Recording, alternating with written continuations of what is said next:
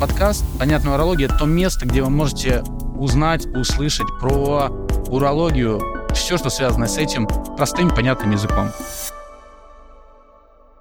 Здравствуйте, уважаемые слушатели, смотрители. Меня зовут Александр Юганец. Это подкаст «Понятная урология». Мы вместе с Нариманом Гаджиевым, профессор, доктор медицинских наук, заместитель директора клиники высоких медицинских технологий СПБГУ Санкт-Петербург. Будем как раз обсуждать сегодня очередной выпуск подкаста «Рак почки. Нет, не приговор». Всем привет, дорогие друзья. Да, действительно не виделись э, две недели и порядком соскучились. Я mm-hmm. надеюсь, что наши зрители, слушатели точно так же. А, и, и тема, конечно, сегодняшняя, она очень-очень непростая. И э, так ли это, приговор ли это или нет, мы попытаемся разобраться в нашем подкасте. Да, кстати, мы обсуждали, когда выпуски, планировали чуть позже записать этот, но завалили у вас директ вопросами про рак почки, в комментариях писали, да, как раз, и все-таки решили чуть-чуть пораньше осветить эту тему. Расскажите, меня вот интересует э, рак, опухоль, там что-то еще есть, аденома, по-моему. В чем отличие вообще, разница? Ну, э, принципиально, э, если мы говорим о раке, то это что-то уже гистологически подтвержденное, это злокачественная опухоль образования. И, как я уже сказал, если мы говорим об опухоли или образовании, мы говорим о том каком-то объемном э, тканевом э, массиве без какой-либо гистологической принадлежности. Это может быть как доброкачественное, так и злокачественное образование.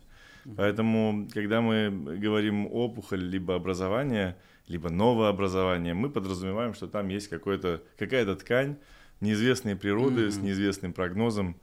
И, но если мы ставим э, гриф, э, значок рака, это говорит о том, что мы знаем, что эта штука очень-очень опасная и очень плохая. То есть опухоль называется опухоль, либо аденома, да? Нет, аденома это, это доброкачественное увеличение. А вот все, то есть сначала опухоль, исследовали, либо это рак, либо да, аденома. Да, да. Все, теперь понятнее. Мне яснее, по крайней мере. Хорошо, расскажите, почему это настолько так актуально, почему же вас сообщениями-то завалили? Э, настолько распространен этот рак? Ну, проблема в том, что если э, Всемирная организация здравоохранения, она э, мониторит э, э количество новых случаев, так вот рак почки на сегодняшний день, э, он занимает третье место по частоте онкоурологических заболеваний, после рака mm-hmm. простаты, после рака мочевого пузыря. И 14 место в общем массиве а, всех онкологических заболеваний. И если мы говорим о том, насколько это опасное заболевание, то, скажем, в отличие от рака простаты, мы об этом уже говорили, эта история такая долгая достаточно, то рак почки, к сожалению, Э, развивается очень быстро, и я вынужден э, подтвердить тот факт, что практически четверть пациентов, которые приходят на первичное обследование, уже могут иметь э, метастазы, то есть отдаленные очаги вот этой онкологической, этой, этой раковой опухоли. Вот а, первичное обследование, вы говорите, когда же его тогда нужно проводить, в каком возрасте или Проблема в том, что если, скажем, вот опять я делаю отсылку к раку предстательной железы, да, я, я всем тем, кто не смотрел наш э, подкаст по раку простаты, я рекомендую. Эм, э, дело в том, что у нас есть установленный законом эм, возраст 45 лет, начало скрининга, то есть э, ранней диагностики рака предстательной железы. С раком почки, к сожалению, у нас такого возраста нет – и э, чаще всего, в половине случаев, э, опухоль, образование почки находят э, случайно.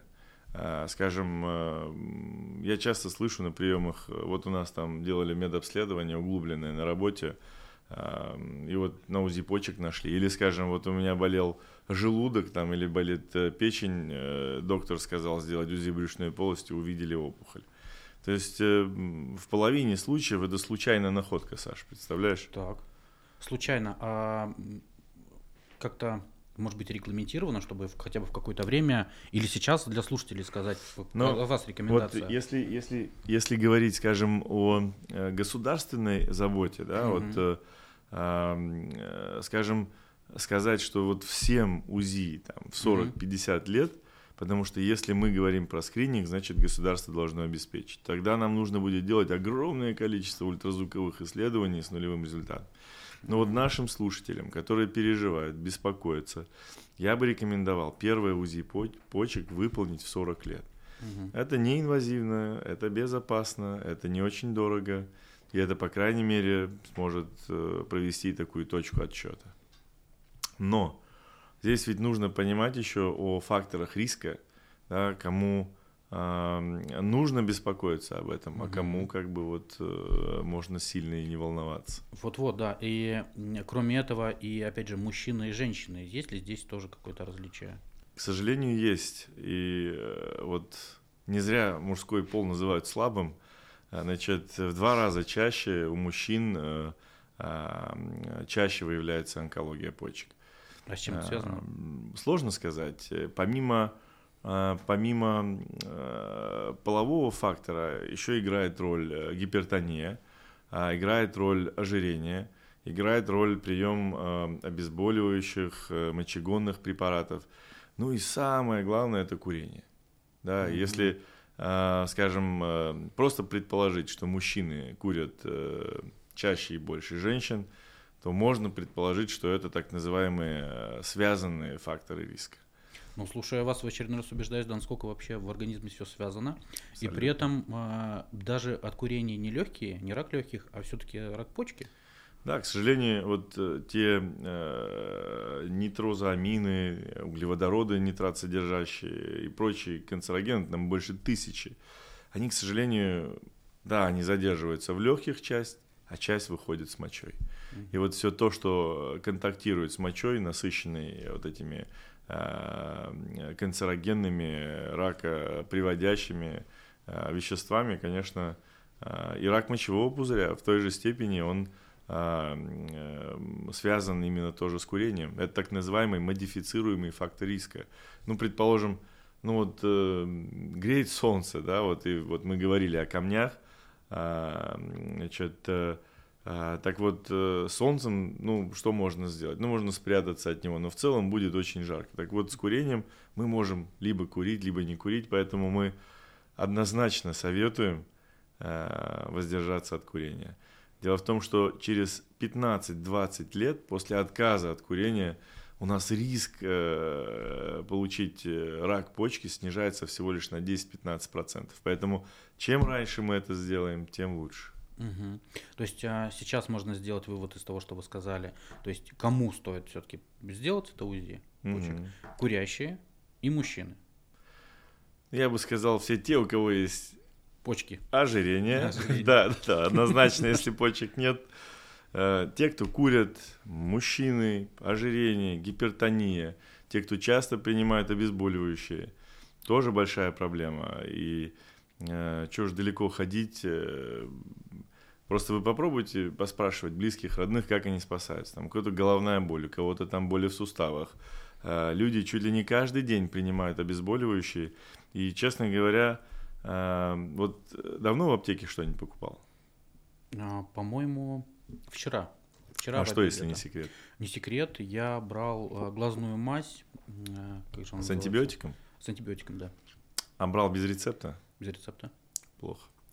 Потому что в целом сейчас вот э, антибиотики, вот э, антибиотики не в мазях, не в кремах, угу. их сейчас взять куда сложнее. Ну вот есть у тебя такое ощущение? Ну, у меня нет такого ощущения. А давно брал антибиотики? Я лично вот недавно пытался взять антибиотики, я не смог. У нас обычные аптеки, я не буду называть их там угу. не для рекламы, но вот я не смог. Значит, я, с одной стороны, я негодовал, а с другой я радовался. Ну, наконец-то, хоть какой-то фильтр, угу. потому что э, этот доктор Google, это самолечение, но оно э, вот и приводит к такого рода последствиям. Ведь если мы говорим, скажем, об обезболивающих, у нас есть ну, две большие группы mm-hmm. у нас есть. Э, неопиоидные и опиоидные, то есть наркотические обезболивающие. Так вот, э, неопиоидные, они в свободной продаже, и люди принимают их по каждому поводу и без mm-hmm. повода. Ну и э, чем все это заканчивается? Это может либо закончиться онкологией, либо хроническая болезнь почек, так называемая МПВС, нефропатия, mm-hmm. и люди просто потом уходят на диализ. Это вообще не смешно. И, и когда им говоришь, почему так произошло, они, они говорят, как? Почему никто не сказал? Ага. Поэтому... Надо было спросить, прийти у врача сначала, да? Да, но только кто ж ходит, зачем mm-hmm. они нужны? Так, и те, кто провели диагностику... Да, и самое главное, да? бросить курить. Вот я предлагаю на этой ноте пойти перекурить. Да. Перекур. Нет, мы не курим и вам не советуем. Сделали диагностику. Те, у кого не выявили, то есть им дальше как а, действовать? Уже все, 45-50 лет уже, скорее ну, всего, не будет? Или нужно я бы сказал так, учитывая э, динамику э, развития вот, э, и, и динамику роста образования, э, следующее УЗИ, если все хорошо, можно выполнить через 5 лет. Угу. Да, если там все хорошо, еще 5 лет. В целом, раз в 5 лет э, приходить к врачу. У нас есть стандарты по колоноскопии, фиброгастроскопии. Это скрининговые процедуры для того, чтобы Э, не пропустить э, онкологию колоректальную. А она, на секундочку, занимает у нас третье место э, вот, во всемирном, скажем так, чарте онкологических заболеваний. Поэтому и вот можно, собственно, приурочить УЗИ почек, мочевого пузыря, в том числе, вот к этим скрининговым процедурам. Это абсолютно нормально. Так, а симптомы все-таки хоть какие-то есть? Или выполняя какое-то другое обследование, можно ли предположить, что есть все-таки... Ну вот, Саш, если, э, вот я скажу так, если пациент испытывает, э, если кто-то испытывает симптомы, то чаще всего это немножко это поздно. поздно. Да. Угу. Потому что, ну, у нас основная есть так называемая классическая триада Израиля. Это припухлость, а, когда пациент чувствует объемное образование в пояснице, это примесь крови и боли. А, чаще всего это признак какой-то вот поздней э, прогрессирующей стадии. И, но так или иначе, то есть э, какое-то там тянущее ощущение. Ведь они, пока они небольших размеров, эти образования, они толком-то и жалоб никаких не дают. Если нет нарушения оттока мочи, если нет сдавления близлежащих органов, ну, все идет абсолютно бессимптомно. У нас ведь э, почему в последние, скажем, 10 лет такой всплеск? У нас там э, выявляемость выросла чуть ли не на 120%. Э, эм, и вот связано с тем, что вот э, случайные находки, случайные находки. У нас э, чаще стали делать УЗИ, что не может не радовать. У нас, у нас чаще КТ, МРТ по поводу без, но чаще по поводу. Потому что компьютерная томография сейчас тоже уже перестала быть такой доступной. И я этому тоже несказанно рад. Сейчас все чаще и чаще а, вот, э, в центрах э, КТ требуют направления от врача. Поэтому... Так, и э, те, кто случайно или не случайно выявили все-таки, да, это mm. заболевание, то есть уже поставлен диагноз рак. Как мы вот, с чего мы начали, то есть рак это угу. гистологически подтвержденная история. Так. Для того, чтобы поставить диагноз рака, Хотя вопрос твой очень-очень хороший. Наверное, э, образование почки – это единственная область, где вот само наличие образования, которое по данным КТ либо МРТ, УЗИ почек не является основанием угу. ни для чего, кроме как на, для направления пациента на КТ МРТ. Угу. Так вот, эм, это единственная область, где мы, увидев образование по КТ МРТ, обнаружив в нем э, признаки оседание контраста, то есть усиление контрастирования, уже показания к чему-то активному. То есть мы можем на основании вот КТ уже идти и вырезать это образование без предварительной гистологической э, верификации. Именно поэтому у нас зачастую перед операцией диагноз новообразование, а уже потом после операции приходит диагноз рак. Угу. А бывает, что после операции какой-то другой диагноз? бывает. Какой процент бывает. может быть? Или ну, скажем так, Э, у нас, э, вот если взять э, все образования почки, то процентов 90 это онкологическая история. Да, у нас, вот если рак почки взять как за 100%, то у нас где-то 90% это рак ткани почки и 10% рак слизистой, который выстилает мочеводящие пути. Это разные э, онкологические процессы, они лечатся по-разному, они ведут себя по-разному в плане агрессивности. А рак почечной ткани, он тоже бывает разный. Их там пять основных групп. Это светлоклеточный, хромофильный или папиллярный, хромофобный, э, онкоцитарный рак, собирательные трубочки. Ну, в общем, для чего это важно знать? Потому что, э, ну, скажем, э, хромофобные раки, они долго растут. Э, мы там не так сильно боимся, если вдруг э, там что-то осталось после операции и так далее. Ну, то есть, или мы можем то есть наблюдать. Э, то есть, ну, это, это влияет на прогноз скажем так. Поэтому это важно знать. Но интересный факт, в 1991 году первая лапароскопическая операция по удалению почки с опухолью, длилась она, я просто лично знаком с автором, это Ральф Клайман из UCI, э, он сейчас активно занимается мочекаменной болезнью из Калифорнии.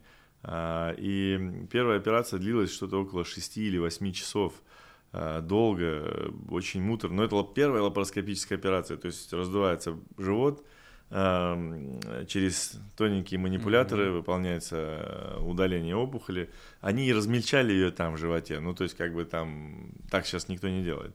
Так вот это оказалось доброкачественная опухоль, онкоцитома, эм, но тем не менее было положено начало вот такому огромному, огромному пласту хирургии то есть я к тому, что отвечая на вопрос, что может быть помимо рака, там очень много доброкачественных э, вариантов, их не так много в общем, э, но в целом варианты есть. Но э, справедливости ради мы можем на КТ или МРТ увидеть вперед и заподозрить, ну, предположим, там у онкоцитом значит, будет такая звездчатость, в центре пустота, ну, то есть, ну, их видно, и мы можем предположить, если мы скажем, пациент 85 лет, э, что-то очень похожее на онкоцитому, небольших размеров, ну, мы можем наблюдать его. Угу. Потому что мы знаем, что размеры и вероятность э, того, что это злокачественная природа, и вероятность того, что она даст метастазы, она линейно, линейная вот, э, зависимость. Скажем, если опухоль меньше сантиметра, вероятность того, что она доброкачественная, около 45%. Вероятность того, что она даст метастаз при таком размере, она меньше 1%. Ну, то есть это мы взвешиваем. Ну, то есть, э, чтобы все-таки исключить рак, нужно прооперировать. В, гарантировать, в общем, так скажем. В общем и целом, да.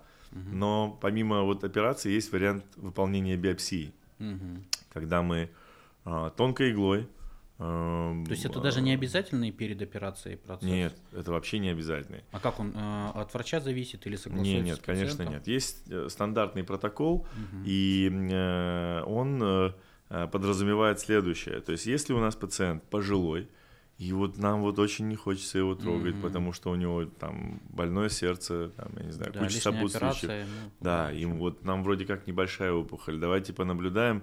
И вот для того, чтобы верифицировать, поставить диагноз и спокойно наблюдать его, мы можем выполнить биопсию. Под УЗИ-контролем мы подводим иголочкой 2-3 э, так называемых выстрела, это называется биопсийный пистолет. Э, мы забираем ткани, они уходят на гистологическое исследование. Значит, э, э, если пациент э, имеет уже признаки метастазов, и этого пациента мы ну, на операцию брать уже, к сожалению, поздно. Как я говорил, у нас четверть пациентов на первичных приемах уже с метастатической формой. И там, чтобы назначить дорогостоящее лечение, там у нас таргетные препараты для лечения метастатической формы рака почки могут стоить 300 тысяч в месяц. Да, это дорогостоит. Как можно назначить этот препарат, не имея точного подтверждения того, что он ему нужен? Да? Э, это второй вариант э, биопсии. Ну и третий, э, если мы планируем, есть так называемые, ну вот не операция, а так называемые фокальные методы терапии. В чем суть этих методов? Ну, предположим, опухоль. Мы ничего не делаем с почкой, мы можем также через кожно подойти, поставить в нее там 2, 3, 4 криозонда, и мы начинаем охлаждать и от, оттаивать, охлаждать, оттаивать. И она, собственно, потом отмирает, и там остается полость. Или, скажем, высокочастотный ультразвук. То же самое. Мы заводим э, э, такой якорек, он раскрывается, и он э, э, за счет э, ультразвука высокой частоты нагревает все это дело, и тоже она отмирает. Это так называемый фокальный метод терапии, и мы им их выполняем тем пациентам, которых вроде как вот нужно прооперировать, но при этом э, не глобально. То есть вот что-то такое. Ну и там есть ограничения по размеру образования, то есть мы не можем, мы не берем всех подряд на эти методы. Это консилиум решает или врач? Нет, нет, у нас есть э, национальные клинические руководства, угу. есть э, европейские, американские варианты. Врачу Там все прописано. Решение, да?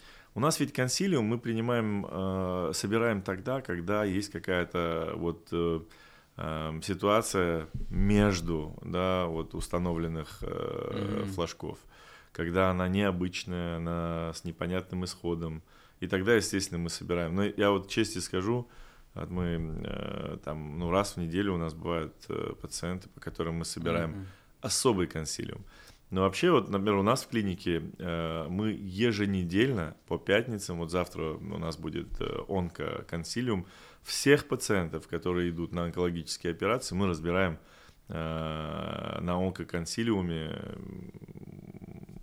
представителей абсолютно всех направлений. И абдоминальные онкологи, и онкогинекологи, и радиотерапевты, все-все-все собираемся, обсуждаем, чтобы не получилось так, вот, чтобы вот, э, вот доктор решил. Э, нет, это все должно быть в конве общепринятых рекомендаций.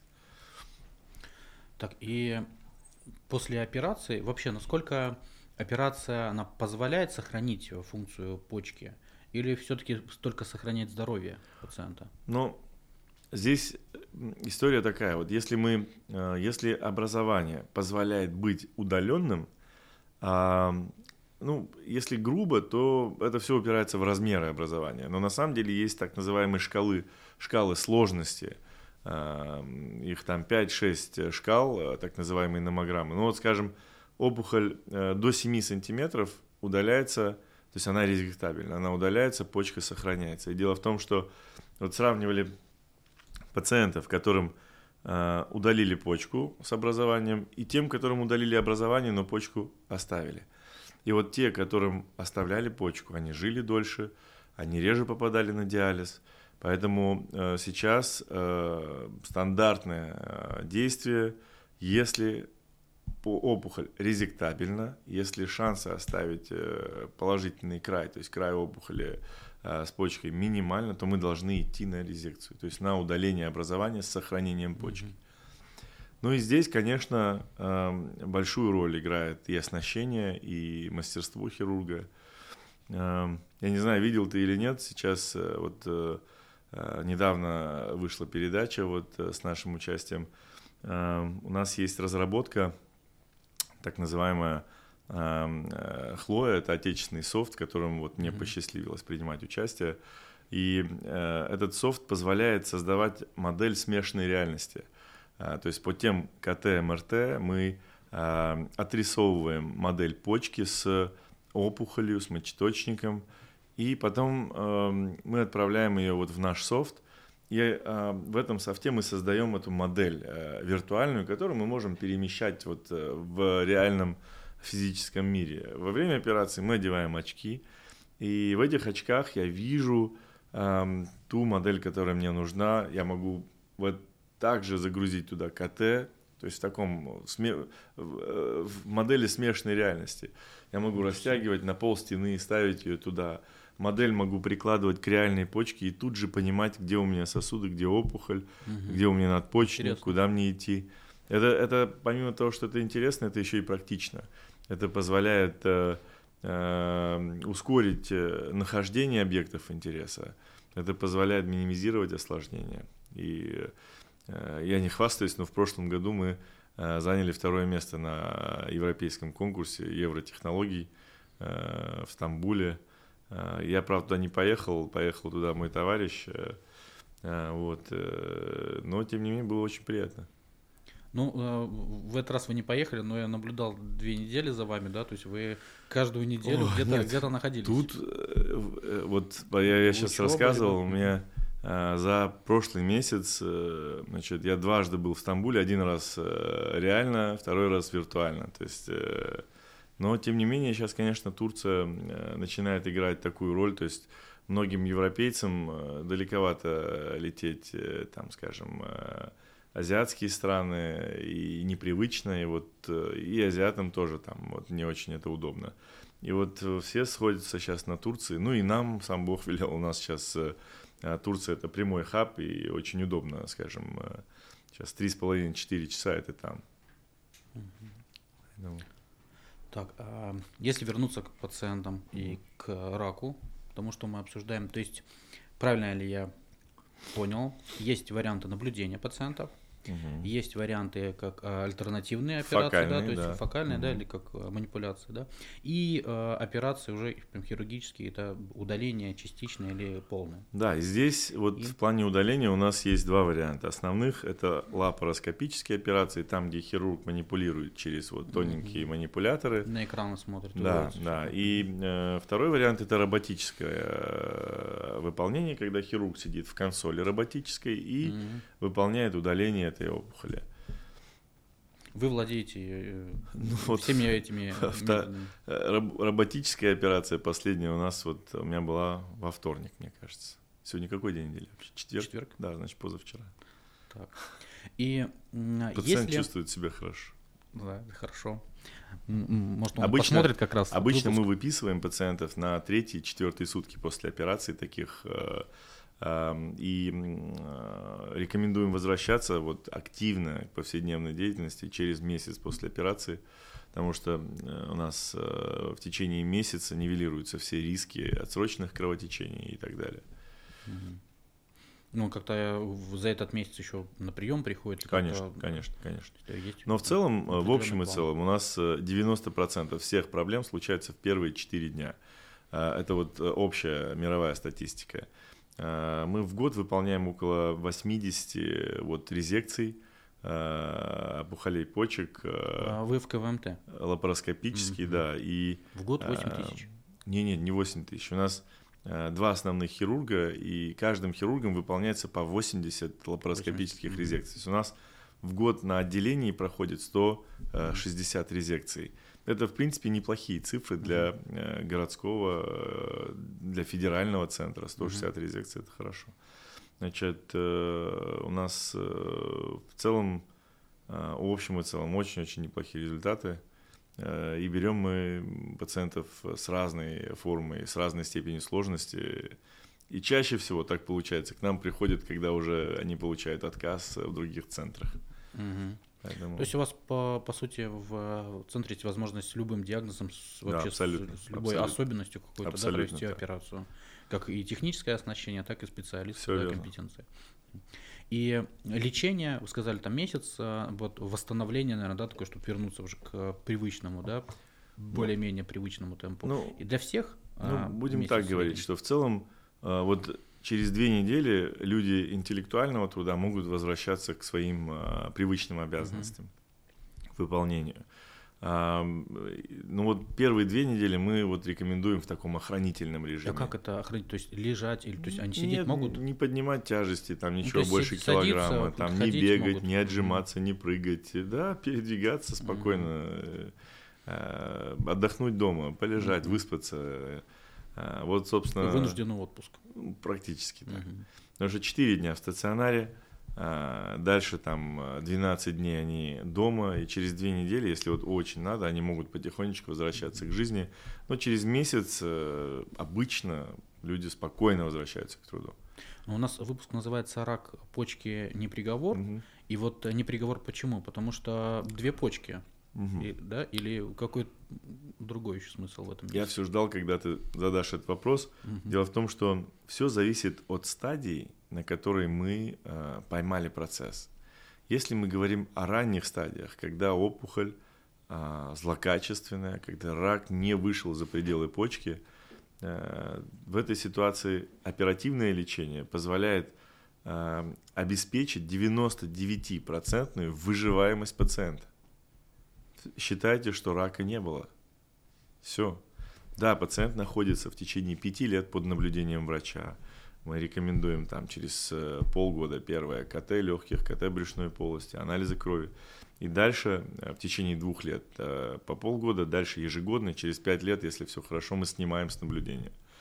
Значит, если э, ситуация вышла за пределы почки и вовлекает э, перинефральную, то есть клетчатку жировую вокруг почки, или, скажем, с вовлечением э, капсулы э, фасциального, фасциального футляра, в котором окружена почка с э, жировой клетчаткой, то там, конечно, удаление даже самой почки с этой опухолью будет иметь чуть меньший, чуть худший прогноз. Ну, выживаемость будет на уровне там 70-80%. Кажется, я половину слов не понял с того, что вы сейчас сказали. Уважаемые слушатели, смотрители, если какие-то слова вас заинтересуют, вы, пожалуйста, напишите тоже где-то в комментариях.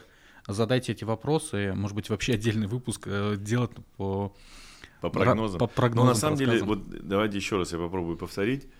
Если опухоль удалена полностью на ранней стадии, выживаемость практически стопроцентная. Mm-hmm. Поэтому очень важно не упустить а, образование на ранних стадиях. Вот это самая главная мысль. К сожалению, все остальные варианты, они уже сопряжены а, с различного рода проблемами. Это, э, собственно, и главная мысль всего выпуска. Я думаю, да. И, соответственно, для того, чтобы на ранних стадиях это все, нужно запланировать себе поход в, в клинику, сделать УЗИ, избавиться все-таки от привычек, от курения. О, вот это главная мысль. Нормализовать э, образ жизни, отказаться от курения, сбросить лишний вес, отказаться от э, бесконтрольного приема препаратов, э, питаться правильно. Это все э, может минимизировать э, риск появления рака почки – по некоторым данным до 22-24%.